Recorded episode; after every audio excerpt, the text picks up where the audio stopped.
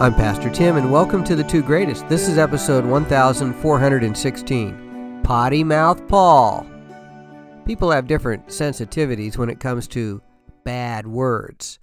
I didn't come from a Christian family, so I was very used to lots of swear words of different varieties. I didn't use them since I came to Christ at age 12, but I heard them a lot. But even as Christians, not everyone agrees what words are appropriate for a follower of Jesus. For example, the word crap is not even close to a cuss word for me because there are so many other words. But for some of y'all, I just offended you. Jane's dad, a very devout Jesus lover, was in the service, and they always talked about the three S's. You know, showering and shaving and, well, the other S. But what about swearing in the Bible? Let's look at potty mouth Paul. T2G is about the two greatest, the two greatest commandments to love God with all of our heart, soul, mind, and strength, and to love others. And our speech is supposed to be seasoned with salt, it's supposed to be full of grace. Uh, but sometimes, to make a point, Paul used other words. In Philippians 3 8, he writes, Indeed, I count everything as loss because of the surpassing worth of knowing Christ Jesus my Lord. For his sake I have suffered the loss of all things, and I count them as rubbish in order that I may gain Christ.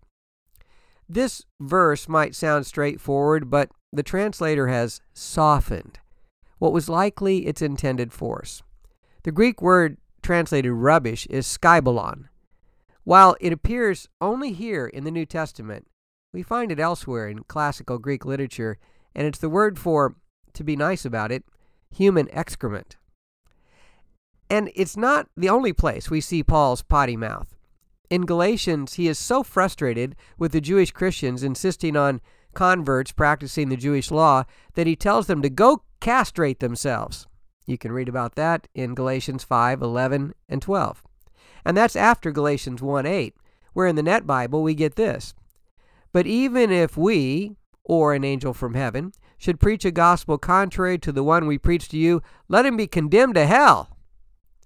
All right, the Bible's not a prudish book. If you read the Bible, we find adultery, rape, murder, incest, deceit, and more. Scripture is not crude or flippant just to be crude or flippant, but it does sometimes use shock and awe to get God's point across. You can read some of that in Isaiah and Ezekiel. One day in Bible college, I started tickling my friend John. Now, John is very ticklish. He asked me to quit, and I wouldn't. Finally, he swore at me.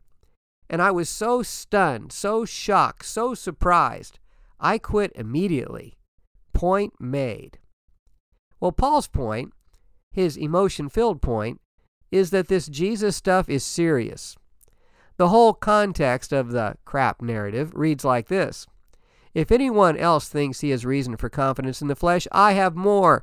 Circumcised the eighth day, of the people of Israel, of the tribe of Benjamin a Hebrew of Hebrews, as to the law, a Pharisee, as to zeal, a persecutor of the church, as to righteousness under the law, blameless.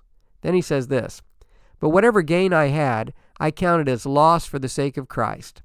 Indeed, I count everything as loss because of the surpassing worth of knowing Christ Jesus my Lord.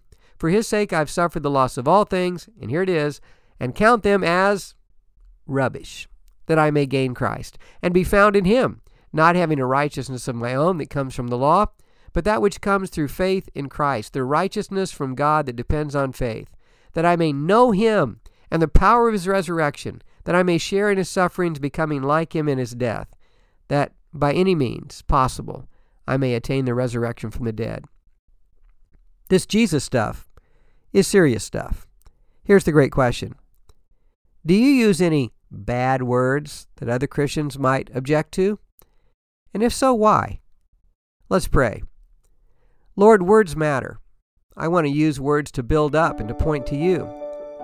We don't want our mouths to be filled with filth and crass, and yet we acknowledge the power of those words to arrest us and cause us to think.